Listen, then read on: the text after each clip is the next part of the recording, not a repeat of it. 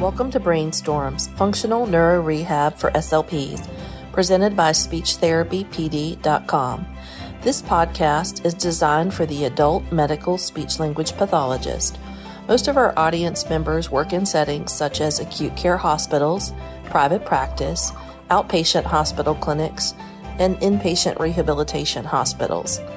Each episode has an accompanying audio course on SpeechTherapyPD.com and is available for 0.1 ASHA CEUs.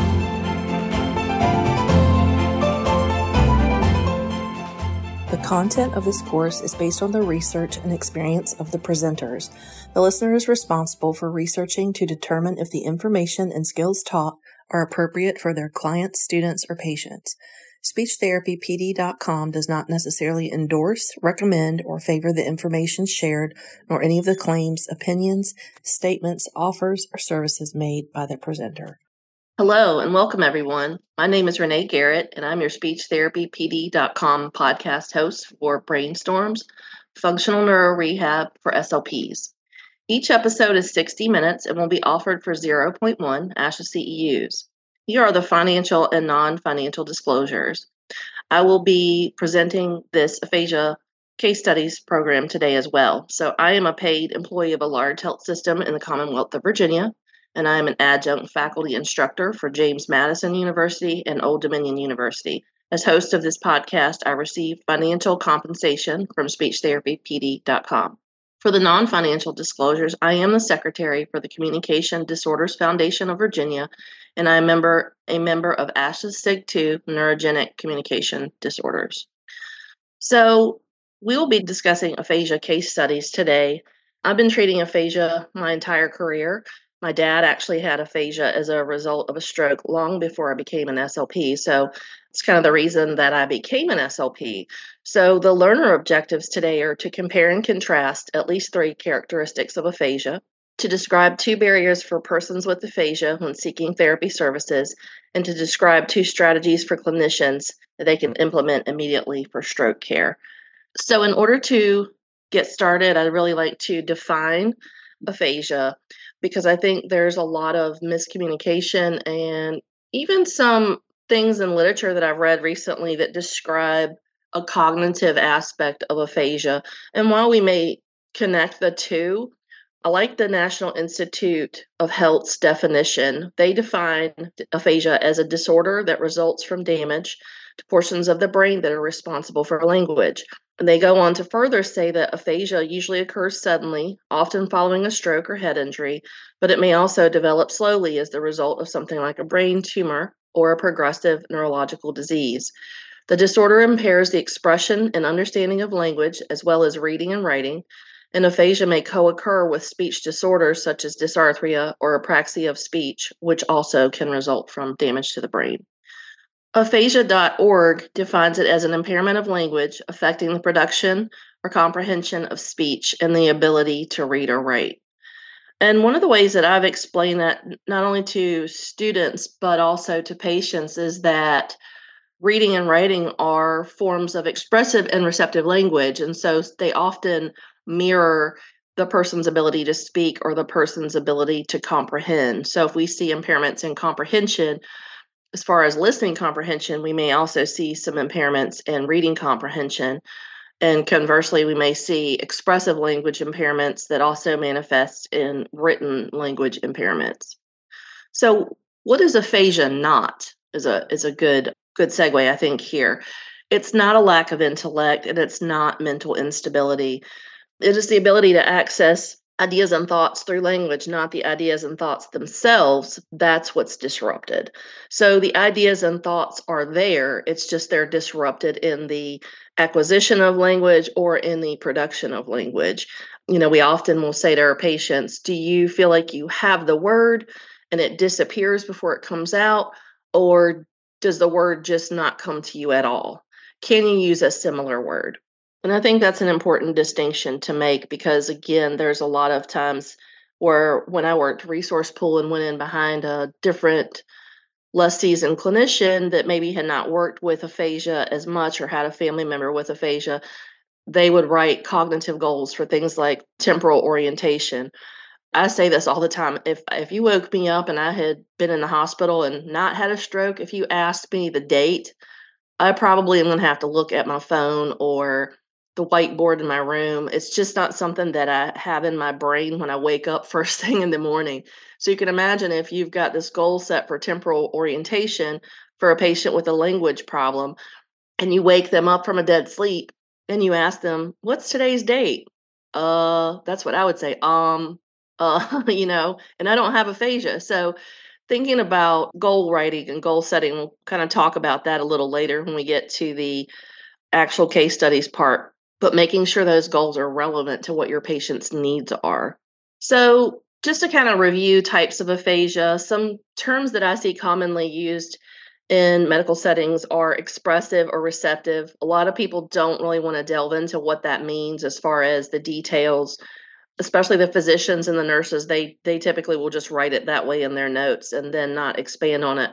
Some people will even uh, go so far as to say fluent or non-fluent and those aren't incorrect but when i was um, in graduate school my thesis supervisor and mentor was dr stacy raymer who has been in the field of adult aphasia research for many years now and um, she taught us those terms but what we were also taught to classify using standardized testing for global aphasia, Broca's aphasia, Wernicke's aphasia, and it was important to and, and so on because um, there's more. But it was important to distinguish what type of aphasia someone had.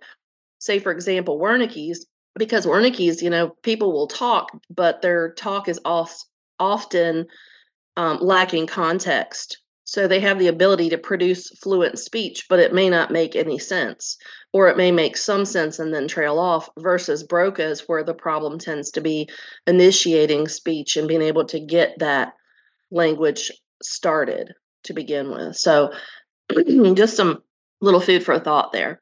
So, the way that I'm going to approach this is using the WHO International or the World Health Organization International Classification of Functioning Disability and Health. I do that because that's the way I learned it. Um, that's the way Dr. Raymer taught us to think about this from a life participation approach um, and how this impacts the patient from body functions and structures activities, participation, and environmental factors.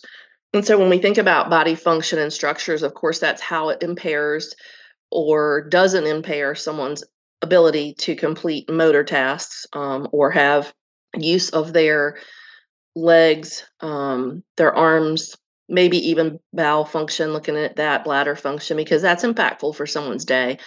The ability to complete activities that they enjoyed or even activities such as going to church, um, being able to work outside the home, that kind of thing. And then participation in those activities, but participation particularly, um, and again, we'll kind of delve into this as we get into the case studies and things that um, are important to them in their life. And then those environmental factors, if there's a barriers or facilitators, because they could be either one. For example, if you have a patient with really great family support, or really get great caregiver support, their environmental factors may be less of a barrier for their day and their access to care than someone who is reliant on um, medical transport and maybe doesn't have the best caregiving going on. So the ICF is important because it is the biopsychosocial model of disability. And so it connects all of those pieces. And per the CDC overview um, that I've looked at many times of this model, it's based on an integration of the social and medical models of disability. And again, why is that important? Well, because if we're looking at what the patient wants and what's important to their family or caregiver and to them, it helps us understand and frame our goals, our treatment, um, even our interaction as far as our role in counseling and providing education. It, it impacts all of those things. And so I think in order to be more well rounded in the treatment room, it's helpful to look at it from a holistic standpoint, which I think is really what the ICF sought out to do um, because it does give us more of a, a, a, holistic framework to work off of. Thinking about, you know, if someone is um, has some right hemiparesis going on, it may be a little challenging for them to complete their physical therapy on the same day that they're completing speech therapy meaning if they do physical therapy first and they really exert a lot of energy and pressure and then they come to speech therapy how does that impact their ability to complete language tasks when we know that fatigue can be a barrier? So it, it's just a matter of really starting to think about how all of those things interplay for those those patients. So the very first case study i'll give you the background um, this was a 40 year old male. He had stage four lung cancer as a 38 year old man. Um, it was completely out of the blue. I don't think there was any family history. Wasn't a smoker. Um, good health. Like liked to work out. He was a runner. Like I said, this came out of the blue. Um, he wound up having some pretty intense, as you can imagine, stage four lung cancer is pretty significant. Um, he did chemo, radiation, and immunotherapy. And after he had finished his treatment, wound up having a stroke as a result of the late effects of his radiation because obviously the radiation was to his chest. Um, it's kind of hard to bypass the heart when you're, you know, doing radiation to the chest. And so they had found a blockage and he'd had two stents already placed. And uh, again, you know, this was someone who was working. He liked to work out, was a runner, played chess, uh, had a pretty wide social network, pretty good sized family. Um, had a daughter who was early teen at that point when all this first started. So when they had uh, when he underwent an MRI, it did show a very large left MCA infarct with involvement involvement of the supramarginal gyrus. The initial diagnosis was global aphasia. Now, I wasn't on board at that point. This was when he was in the hospital. Um, I actually inherited him. I say inherited because um, he was under the care of another speech pathologist. And when I started the adult program where I was working, he was one of my first patients. And so the handoff I sort of got was that he was very angry. Um, that was a barrier. He was distrustful of his wife. That was a barrier. And the first time that he was seen by the SLP that was treating him, um, she gave him the uh, CLQT and he picked it up off the table, balled it up, threw it in the trash, and walked out. So of course I was like, "Oh, this is to be this is to be a tough one." so when he came in, he was he was seemed a little nervous, a little hesitant, but the very first thing I said was, of course, I introduced myself and then I said, "What would you like to see come out of this?" And he got he got pretty emotional. Um, I don't think anyone had asked him that. And it's always interesting because I think most of us all mean well, but if we're not asking our patients what do they want and the caregivers what do they want, then I think we're really missing a huge piece. I always tell my students um, and even colleagues if I'm mentoring someone that you know the patient's not going to have buy-in to therapy if it's not for them. I can go in and dictate all day long what I think you should be doing, how you should be doing it. But if it doesn't fit your goals and what you want as the patient, then you may not be interested. Those are the folks who maybe don't come back or the ones who aren't doing their home exercise program because they don't understand the benefits or they don't see how practicing talking is going to do them any good in, in the long term of if they want to go back to work, for example.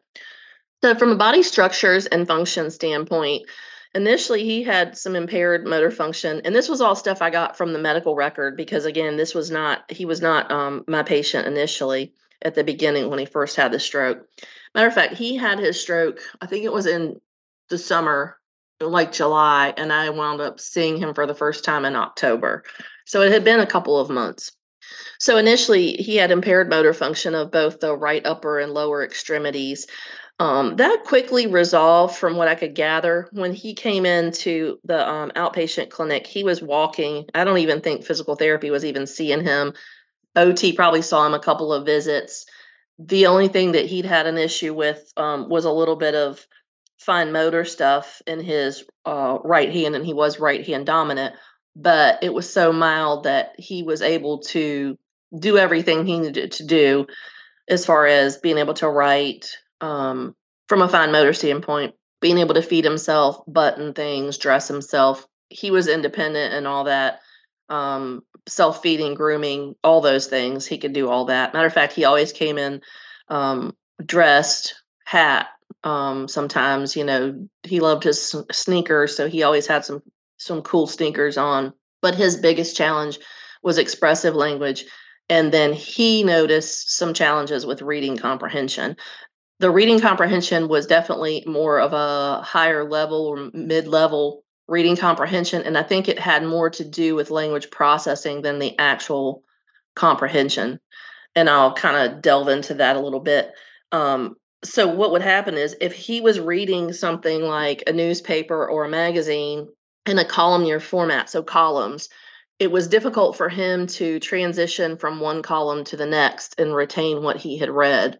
And I found that interesting because no one had said he had any type of visual field cut. He wasn't having any double vision, anything like that. He wasn't describing or experiencing. He could read the words out loud. So, say we did oral reading, he could do that up to a point when, and then he would get kind of halfway through and have to stop because he'd get frustrated it wasn't coming as quickly. So, um, that to me was more of an expressive language situation when he was reading aloud versus remembering what he read.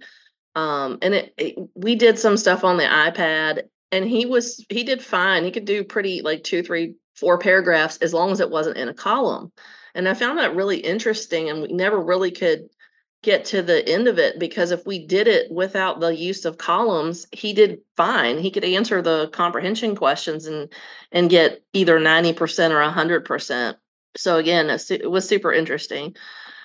Um so from an activity standpoint for him by the time i saw him so september october so about three and a half months after the initial stroke he had already gone back to working out. He was running a little bit um, he wasn't able to go back to work.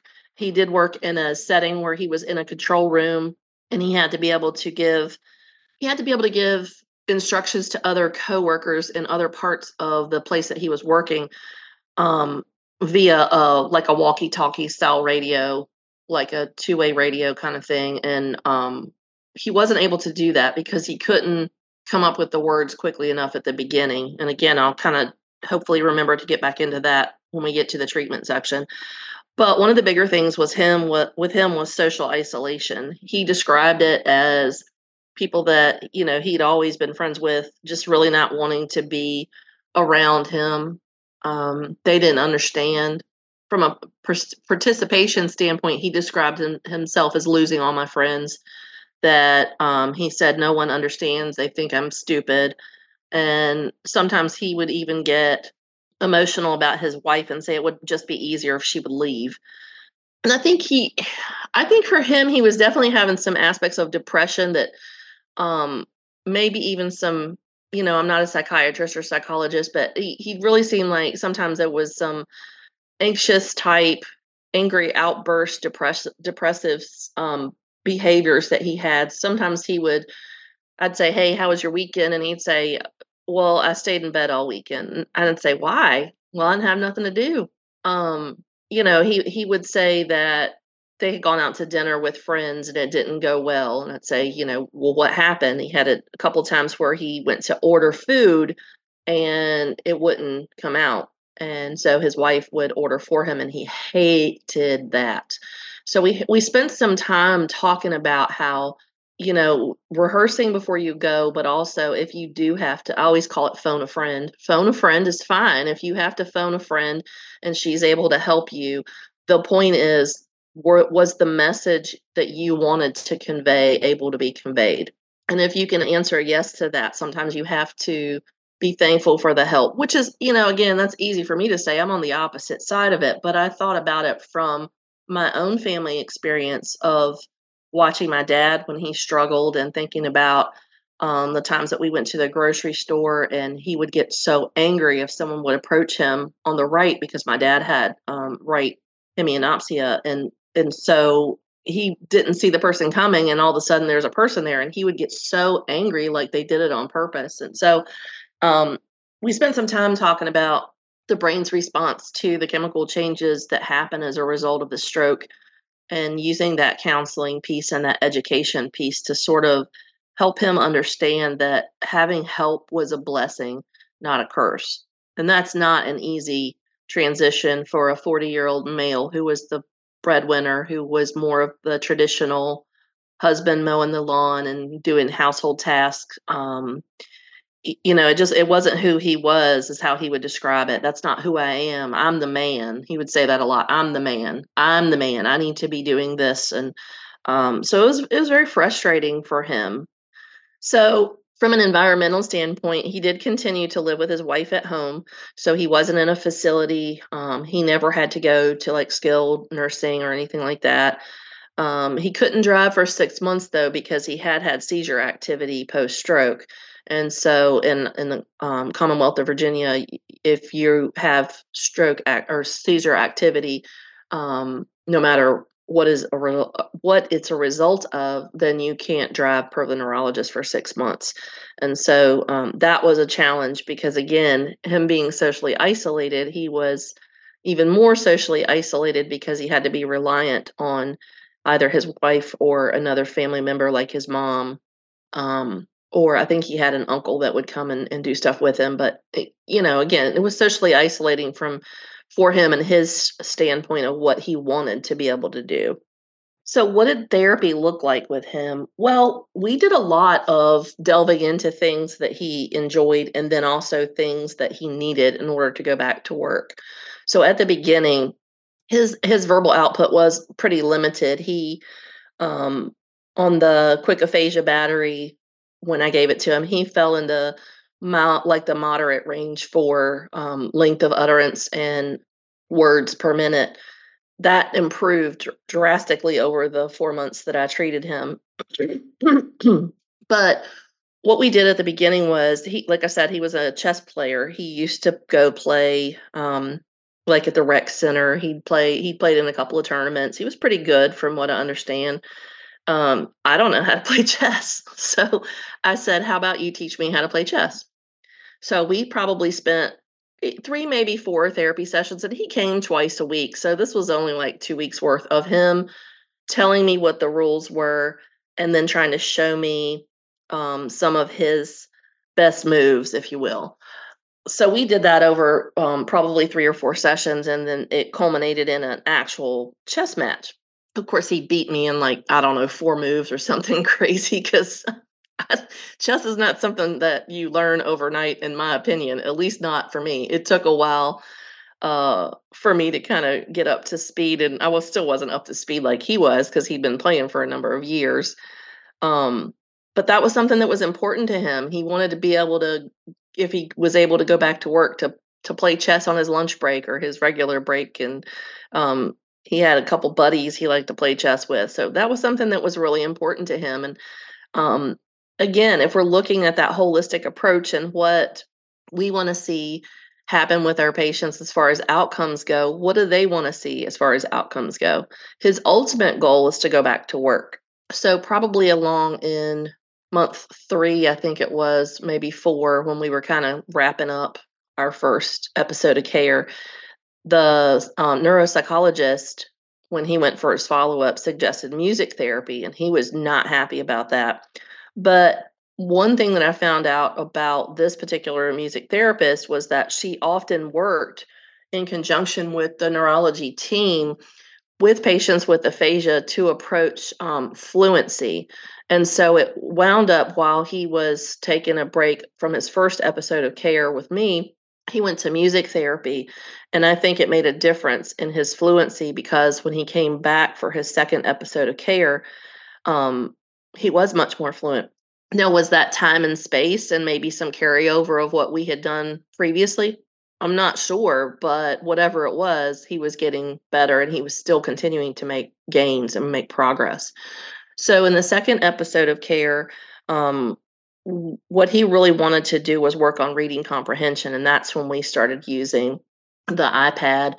I did a little um, category inventory cross categorization um, activity with him too. That was something that i did as my thesis project where the the theory behind it was that if you could have your patient name the same 10 items in a category over consistent period of time that that translate into being able to name less common objects in a different category. And so we did, and I didn't do it exactly the, the way the study was done because that that wasn't the goal, but it was um, seeing kind of that common vocabulary inventory pl- plus seeing what that less common vocabulary looked like and was he able to get from A to B and and increase his um his work his use of less common words and the answer was yes he could.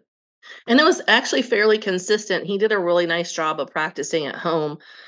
And one thing we did too was work on things like synonyms um we did an acrostic um, puzzle where he, you know, that's got like the pictures, like a the word below a line, and and and just like two boxes, and um, I can't think of all the things that were on the activities page, but it, it was a it's a fairly advanced level um, language task, and he got to the point where he could figure out probably seventy percent of those, and that would that was pretty cool because it really helped him build that confidence that he needed um, he started being able to go out a little bit more. He wasn't staying in bed for days at a time. He was trying to do things like um, lawn work. They had a birthday party for his wife, and it was important to him to be able to touch up some uh, paint on the porch out front that um, people would see when they came in. So he was able to do some things like that, and he was so excited to come back and say, hey, guess what I was able to do this weekend? And and it just made him feel really good. Um, so we wrapped up our second episode of Care, and his goal was to go back to work. And I'm not sure if he ever did because he didn't um, follow up and he couldn't remember his password for his phone. So when I called him to follow up, his mailbox was full and he didn't answer. So um, I'm not sure if he went back to work. I know that was his goal. Oh, and one of the things we did that, um, again, I just, uh, my outside the box thinking when it comes to therapy is usually all about what the patient needs and what they want to achieve. And so I went over to um, the pediatric clinic because they had a set of walkie talkies. So we got the walkie talkies, and I went um, across the OT gym into our break room, and he stayed in my office and we closed the doors. So there was that barrier. Um, we were in two separate locations. And so we did a little mock scenario on the walkie talkies of what he had told me he would need to, the questions I would need to answer or ask for him to be able to respond the way that he would have to respond at work if there was like an alarm going off in the control room, if there was a, um, anything that he needed to relay to someone in another part of the building via that walkie talkie. So we had gone through that scenario probably three or four times of potential questions I could ask, but he didn't know what I was going to ask. And so what we did was like a little two minute drill. And we did it um, three times over the course of that session and then the next session. And I mean, he, he for lack of better word, he killed it. It was great. He did so well. Um, we added in a little bit of background noise because that was a trigger for him too. He would get so frustrated at the beginning if his wife was on the phone and he could he- hear her nail like tapping while she was texting, or if she had the um, she would bring sales sheets like the grocery store flyer. He would get so mad if she was flipping through the grocery store flyer and he could hear the paper. Um, the OT gym was right behind, um, or is right behind my office, or adjoins to my office, and he would get frustrated because it's a hand therapy clinic, so there's always a lot of noise, drills, Dremels, um, hammering, pounding, you know, that kind of thing, and he would get very frustrated by that. So we use that barrier as a tool to help him get better at having that spontaneous language and being able to move through these tasks that he needed to be able to do with decreased frustration. Now, he wasn't 100% not frustrated, but he got better at it. Are you taking advantage of our new amazing feature? The certificate tracker. The free CE tracker allows you to keep track of all of your CEUs, whether they are earned with us at speechtherapypd.com or through another provider. Simply upload your certificate to your registered account and you're all set. So come join the fastest growing CE provider. speechtherapypd.com. He was a um a really fun patient to work with and um, definitely pushed me to get more information about ways that I could help him, especially with the reading the reading piece because that was a big deal for him and it was it was very incredibly frustrating. So let's move on to the second case study. Um, this is another one that was just such an unfortunate um, this series of events that happened was just like one of the most painful things I've ever heard. Um, just how this all played out. But this lady was 50 years old. She did have um, diabetes, obesity, um, hypertension, you know, all the things that place you at higher risk for stroke. She she has them all, heart disease. But the big thing for her was that her diabetes was not well managed, and she had had a diabetic um, foot ulcer that had been healing, not healing, healing, not healing for like two years at that point. point and she went in for a transmetatarsal amputation due to this unhealing foot ulcer and wound up having a stroke post surgery. The MRI showed a left MCA and left ACA involvement with damage to the left perisylvian region, as well as the left anterior and superior frontal lobe. So you can imagine that's a pretty massive stroke. Um, and the initial diagnosis again was global aphasia. And this is the not that that part isn't unfortunate enough, but what happened next is the really awful part.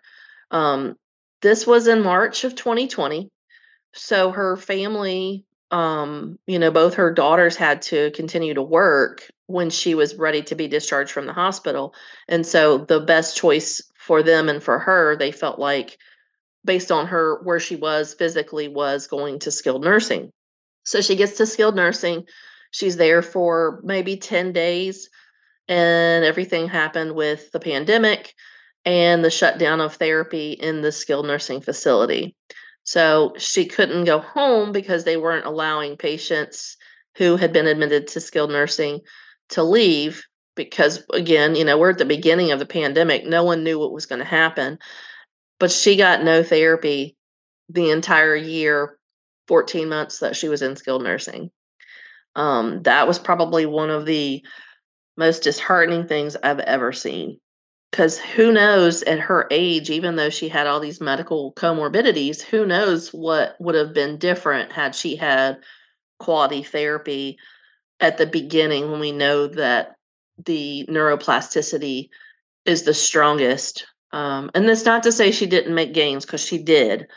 Um, but it was just that like broke my heart so, looking at body functions and structures for her, she had right hemiparesis. So, um, right upper extremity and lower extremity were both impaired. Um, she had almost no function of her right leg, very almost no of her um, right upper extremity, her arm, but she was left hand dominant to begin with. So she did have that in her favor because she could um, use that left hand to do some, still do some functional tasks. She um, was and is wheelchair bound with mod to max assist for transfers, and she's incontinent of both bowel and bladder, and often doesn't have good awareness of that. Um, and so she had a lot for PT to work on, and a lot for OT to work on, and a ton for me to work on. So, from an activity standpoint, she was not able to get dressed or complete grooming independently. She could assist because she did have that left dominant hand that an arm that she could use. She was able to cook some simple things like scrambled eggs or make a sandwich. She did um, endorse sometimes. She had a, a has a, a caregiver who comes eight hours a day, and sometimes depending on if it's the regular caregiver or someone filling in on her caregiver's day off, her care was inconsistent. There were times when she came in at uh, lunchtime and she hadn't had breakfast, but they had given her her insulin, so she was kind of blood sugar crash mode, and um, just a lot of issues with the inconsistent caregiving for her that were really impactful. And again, we'll talk about that more under environmental. She couldn't drive.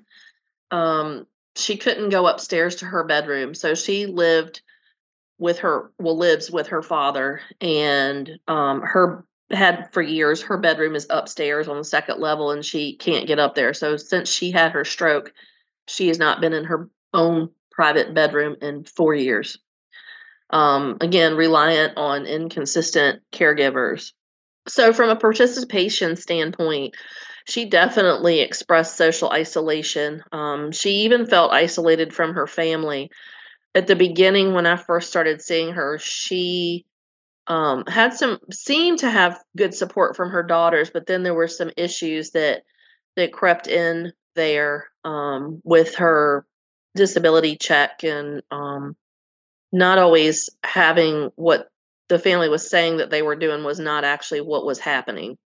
She was unable to work. She was unable to complete tasks like grocery shopping or shopping for clothes independently. She could get there with transport but then uh, you know how was she? If she didn't have her caregiver it was she's in a wheelchair. It's difficult for her to do it by herself with one um, arm and one leg that are able to help propel the wheelchair and navigate getting things and putting them in the basket and stuff like that. So it was in her to her and what she described with her limited verbal output was that that was impossible. That's what she would say it was impossible. Um, she couldn't do laundry and she couldn't complete financial management tasks independently. And that's one of the pieces that came into play was that there was a family member who was uh, the recipient of her Social Security disability check, and they were not handling her finances appropriately and making sure that she had um, money for things like groceries and um, clothes and, and things like that. So you can imagine that as a grown woman who had had a job prior to all this, had been independent, um, that that's such a huge devastation and a huge piece of your independence. Your financial independence is is a big piece of that. And again, uh, you know, a lot of us who treat patients with aphasia, we see this a lot, but it's still to me after even after doing this for so long, um, it's still really oh just it hurts my soul because it's hard to think that people would take advantage of someone in that manner. So environmental um you know and the way that she described it and the way her caregiver described it once she finally got a regular caregiver mostly everything in her environment was a barrier to her doing the things that she wanted to do she liked to be outside um, they did build a nice wheelchair ramp at their house. Um, I think that was in place prior to because her dad has a progressive neurological disease and had some mobility issues. Um, but she wasn't, and this is the the term that she used and the term that her caregiver used. She wasn't allowed to go outside. So if her caregiver wasn't there, any family member who might be over wouldn't let her go outside and sit on the porch. Um, and again, it doesn't seem like much, but man, I love my back porch. it's like my de-stress place in the evening. So if you're used to that and it's in your your um de-stress mode or your just enjoying nature mode, if that's who you are as a person and it's important to you, that's really that's a barrier. That's a barrier to your um your headspace.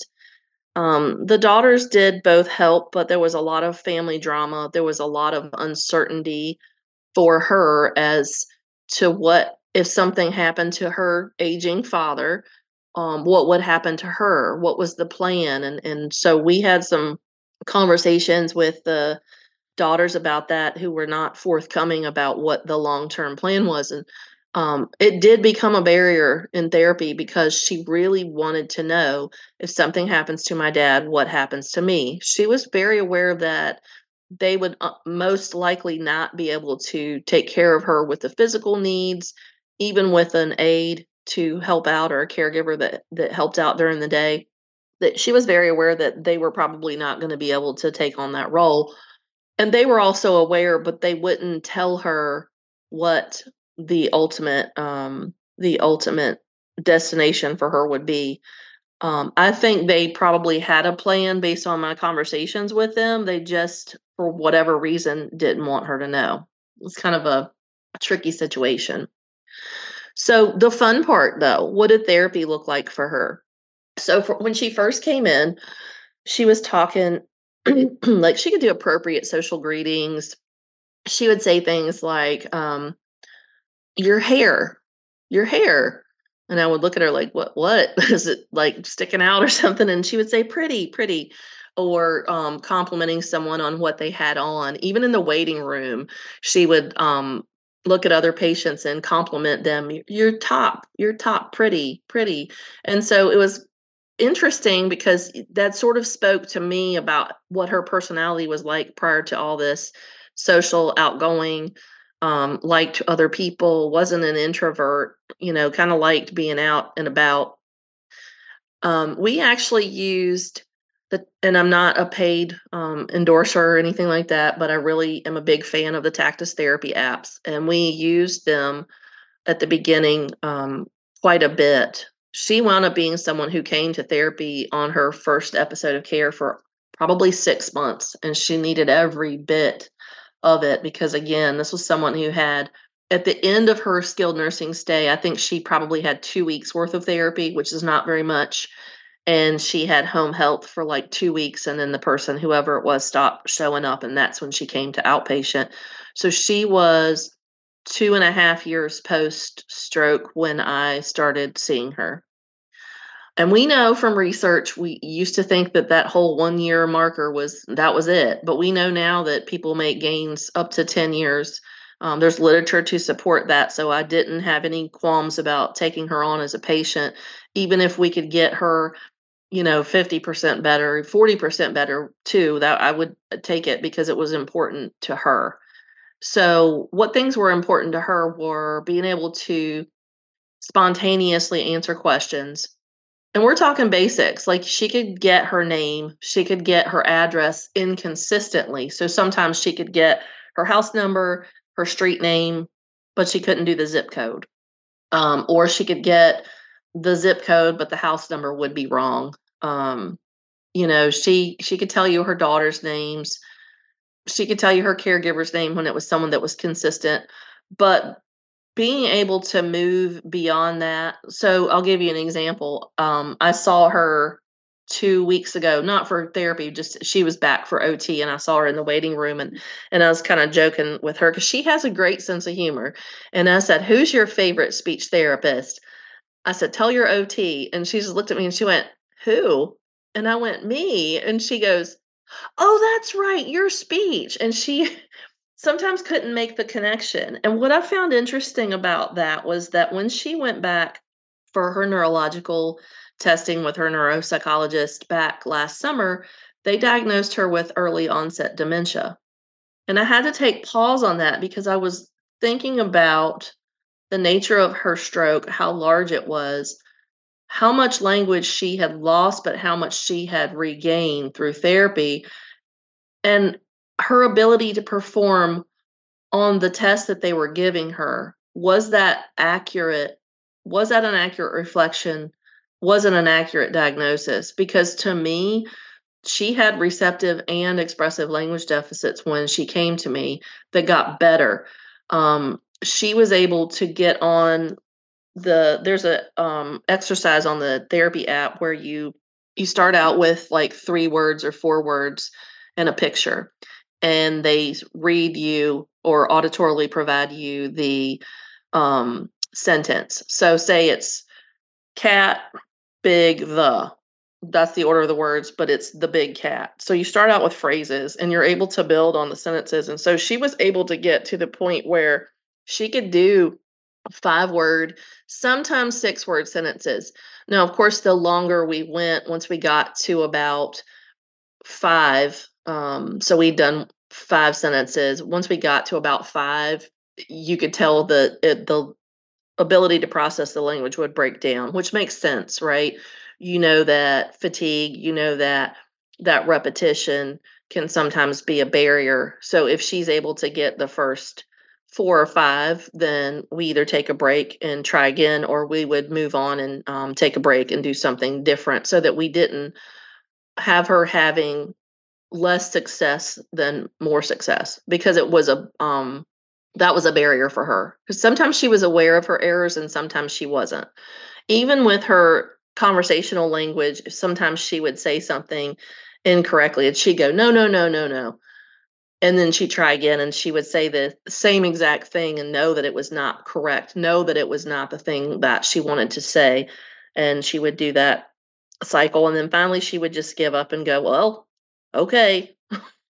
Let's say were you ready to move on? And she'd say yep. And then she kind of laugh about it. So her her awareness was inconsistent. Um we would have times like that where she would be aware and not be able to get it out and know that she needed to move on. And then other times, like when I'm kind of joking with her about her, you know, favorite speech therapist, and she had the inability to process that um, even after all that therapy.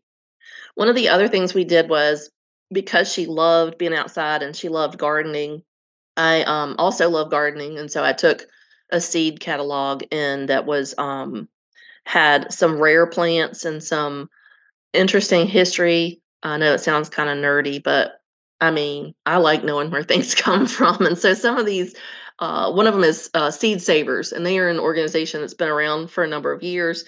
And she was very interested to know that this tomato came from Poland and was had history back to the 1800s. She was all in it. So we use those short little um, snippets sometimes as a reading comprehension task. It was not always very successful.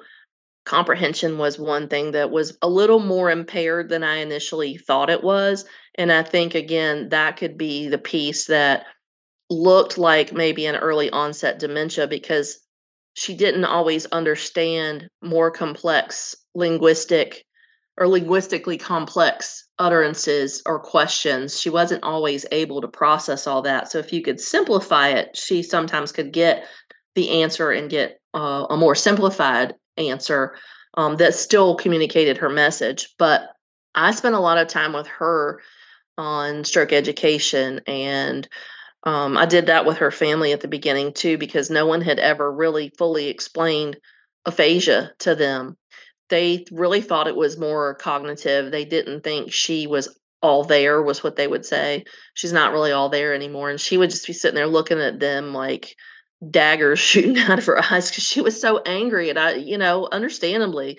So if you have that language and you just can't access it and someone just assumes that you don't have the inte- intellectual ability to do so has got to be incredibly frustrating. So we were able to again tailor some therapy tasks, but one of the other things we did was go into when she was seeing PT, we went to one of her PTs and kind of helped facilitate uh, communication partner training in a conversation with them because what was happening was when she'd go to PT, they're in a gym, it's noisy, there's a bunch of them over there. They're all very young, a lot of new grads. They had never had to um, communicate with someone with aphasia, nor did they know how to. And so a lot of times what would happen is they didn't communicate. They would just do things in silence they didn't explain what they were doing with her leg.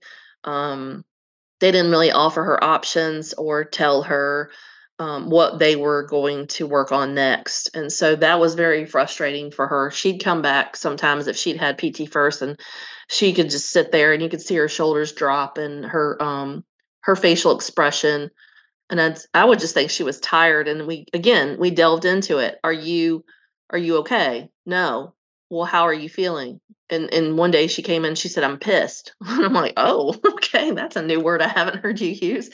But she was upset because she felt like they weren't talking to her because they knew she couldn't talk. And that was that was huge. Um, we use that as a tool then to say hey she can talk. Let's let's see if we can get a conversation going. Ask her what she did this weekend. Ask her what her favorite color is. You know engage her as a human being and again, I think we mostly think that we should know how to do that. We should inherently or instinctually do that. But sometimes there's a fear, right? Especially think about when you were a new grad and maybe you didn't know how to help assist with the transfer of a patient or you didn't know how to brush someone else's teeth and use suction to clean their mouth. Things that we didn't know how to do. Maybe you didn't know how to um, suction the outer part of a trach uh, all kinds of things, right? There's so much stuff that we have to know in the medical um, SLP world that we didn't know how to do either. And if we hadn't had someone show us or mentor us or been um, we as humans be brave enough to ask, because you don't ever, you know, you don't want to think have someone think that you don't know what you're doing. But sometimes you don't know what you're doing. So how do you get help? You ask. And there's nothing wrong with that. But I don't think we are dependent on your personality anyway. I don't think you're inherently um, set up for that because you're like, oh gosh, I have to know all these things and stuff, and I'm I'm the subject matter expert, and I don't know how to do X Y Z. Then it can be challenging, and that's where you, as a um, an SLP, can mentor other disciplines too. You can engage them. You can teach them how to therapeutically connect and communicate with our patients with aphasia because it's important. So, just a little comparison of both of these cases. Of course, they both had aphasia, but what they did, what they did not have was the same type of aphasia. So, the gentleman, even though he endorsed reading comprehension um, deficits, when we did other tasks like spelling from dictation or writing sentences from dictation, um, just a wide variety of of things that we worked on. Um, he even got to the point where he could he could actually do like two three sentences from dictation and then i would run out of words unless i was reading a paragraph he could do all of those things um, so his auditory comprehension was actually really good um, her auditory comprehension not so much um, she could write her name see again her her ability to write her address mirrored her ability to verbally state her address. Sometimes it was the numbers were off. Sometimes the spelling was wrong of where she lived. Sometimes she would leave um, the city out or the state out. So there was always inconsistencies that were hard to get past um, with her. And again she was left hand dominant so she could still write. Um, but it was just so interesting because I had the the first episode of Care, I had them at the same time, and they just were so very different. Um, you know, he could walk, he could work out, he could run. She couldn't do any of that. It was difficult for her to even get her shirt on. Um, she had a hard time. She could brush her hair, but only on the one side. It was hard for her to cross midline um, with her left hand to go on the other side to to comb her hair.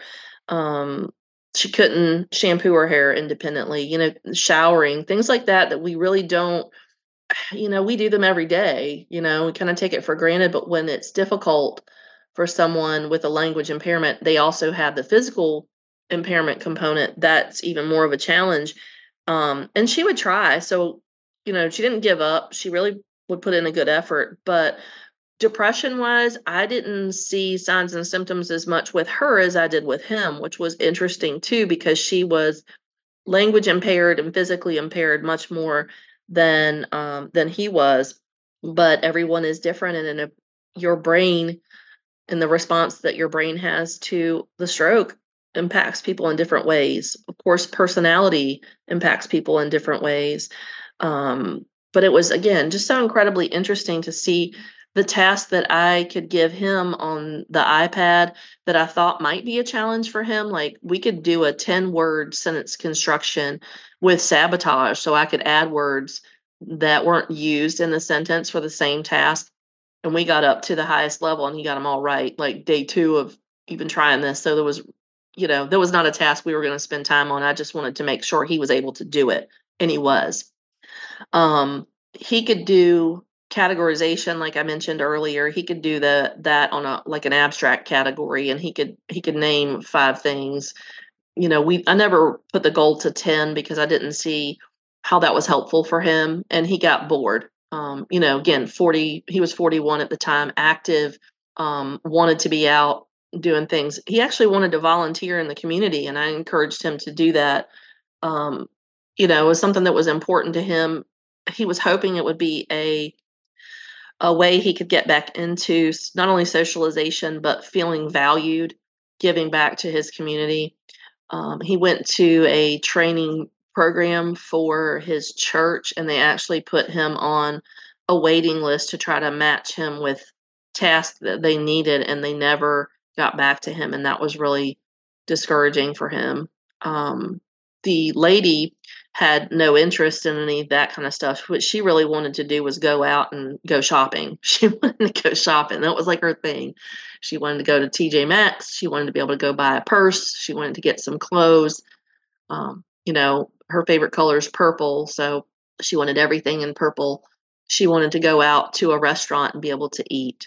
Oh, and that was a piece I didn't mention. Um, neither one of them had dysphagia, so that was helpful for them in their care because they didn't have um, any type of concern for aspiration pneumonia, no concern for aspiration in general, just um, able to eat and drink and take their medications appropriately without any um, assistance once they were able to feed themselves again. So that was that was a um, interesting piece for both of them. And, and again, we see that sometimes our patients with apraxia may have some swallowing challenges at first that sometimes will quickly resolve, but neither one of them were candidates for any kind of alternate feeding conduit or anything like that. So that was notable. Again, um, you know, on the surface, I think sometimes medical professionals see the word aphasia and they just assume that it's a one size fits all. And we know that it's definitely not. We, um, you know, really again delved into the counseling and education piece for both of them because I felt like sometimes they just needed to come in and just say what was on their mind because if we didn't get past that and didn't get that out and in the air and out in the world they weren't able to complete their therapy tasks or they would so say like with the lady we would do a warm up of naming. So just picture naming because it was something she was pretty good at had some success with and she liked it as the warm up. That's what she called it the warm up. Um, so we would do that and the picture is randomized so they're not always the same and you can pick different categories. Like you can pick animals you can pick food you can pick clothes. You can even pick all three of those so that the randoms um, the randomized pictures are um, different each time. Um, so she loved doing that at the beginning so that was kind of where we always started and there was times when she came in if she was upset she couldn't do it um, you know we're talking like dog um, shirt um, glass of tea, something like that. She couldn't do it at the beginning if she was in a she called it her funk. if she was in her funk that day, she couldn't do it. Um and it was just something that I feel like was important to be, for them again to have that safe space that they could be cathartic, get out whatever was on their mind. We could kind of talk through some strategies from a communication standpoint on how to move past it or maybe mitigate it and then um, kind of give them a, a, minute to drink some water or have a snack or whatever and then move on and then typically they were able to re-engage in therapy and complete some tasks that were helpful but again having that safe space seeing some success with a task that may have been seem or may have seemed simple to the the um, outside source or whatever the person who was on the outside you got to have some success, right? If you have ever been um, someone who works out or an athlete, if you don't have success and you're constantly pushing yourself and you're not seeing results, you're not seeing yourself get better, are you motivated to keep going? Probably not. And that comes back to that buy in that I talked about before. When you're looking at the life participation approach for aphasia, the patients have to have some ownership and some say and what the goals are and what they want out of the therapy. Um, and I think, again, for me, that's so important and so huge because I saw that within my own family. Um, and that was way before those those um, that terminology came about. So, stroke and aphasia education, again, I feel like both of these are things that should be done at the beginning. Um, you give your patient the di- the speech diagnosis. You give them the, the medical term. You say this is the medical term for aphasia is a loss of language or a lack of access to language, but you're not um, unintelligent. You didn't lose your intellect. You lost the ability to access your language or to initiate what you want to say. Um, there's a lot of different ways to explain it, but I think again that is a great starting point. So even if you're in the acute care world and you're in ICU and you've got a patient with aphasia, you go in and you don't talk to them because you know they maybe can't respond. That's to me is just such a disservice because you should be talking this patient through what is happening. This is what it's called. This is what I can try to do to help you. Maybe you can't tell me right now what you want um, but we'll get to that when your language gets better. just having that starting piece, I think, is so important. Um, there are some really good resources out there and some really great references too. There's a lot of research still being done with aphasia. Um, a lot of the things that I listed and for this re- uh, reference page are recent articles 2023, 2022. Um, understanding user needs for digital aphasia therapy. That is a study that came out in 2023 in um, aphasiology. There's an umbrella review of aphasia intervention descriptions and research, the Aspire project, that's also in aphasiology that came out in 2022 as well. And then a scoping review of the application of AI to aphasia because that's a, you know a space that we're moving into um, is using AI, but also the um, the therapy apps to me have been super successful for the patients that I've used them with, and I feel like if they have the financial means and they can have that at home for home practice, that's even better because it's reinforcing, but it gives them again that ownership of having that practice space and that practice time. So I just want to say thank you for listening to this and um, knowing that aphasia is so important to me. And we do such great work with this population. And so um, I just really appreciate your support and really hope that you gain some knowledge out of this. And if you ever have any questions about aphasia or want to give feedback, I would love to hear it. So, thank you so much for joining us and hope to see you again. If you have indicated that you are part of the ASHA registry and entered both your ASHA number and a complete address in your account profile prior to the course completion, we will submit earned CEUs to ASHA. Please allow one to two months from the completion date for your CEUs to be reflected on your ASHA transcript. Thank you for joining us at today's podcast. Remember to go to speechtherapypd.com to learn more about earning ASHA CEUs. We appreciate your positive reviews and support and would love for you to write a quick review and subscribe.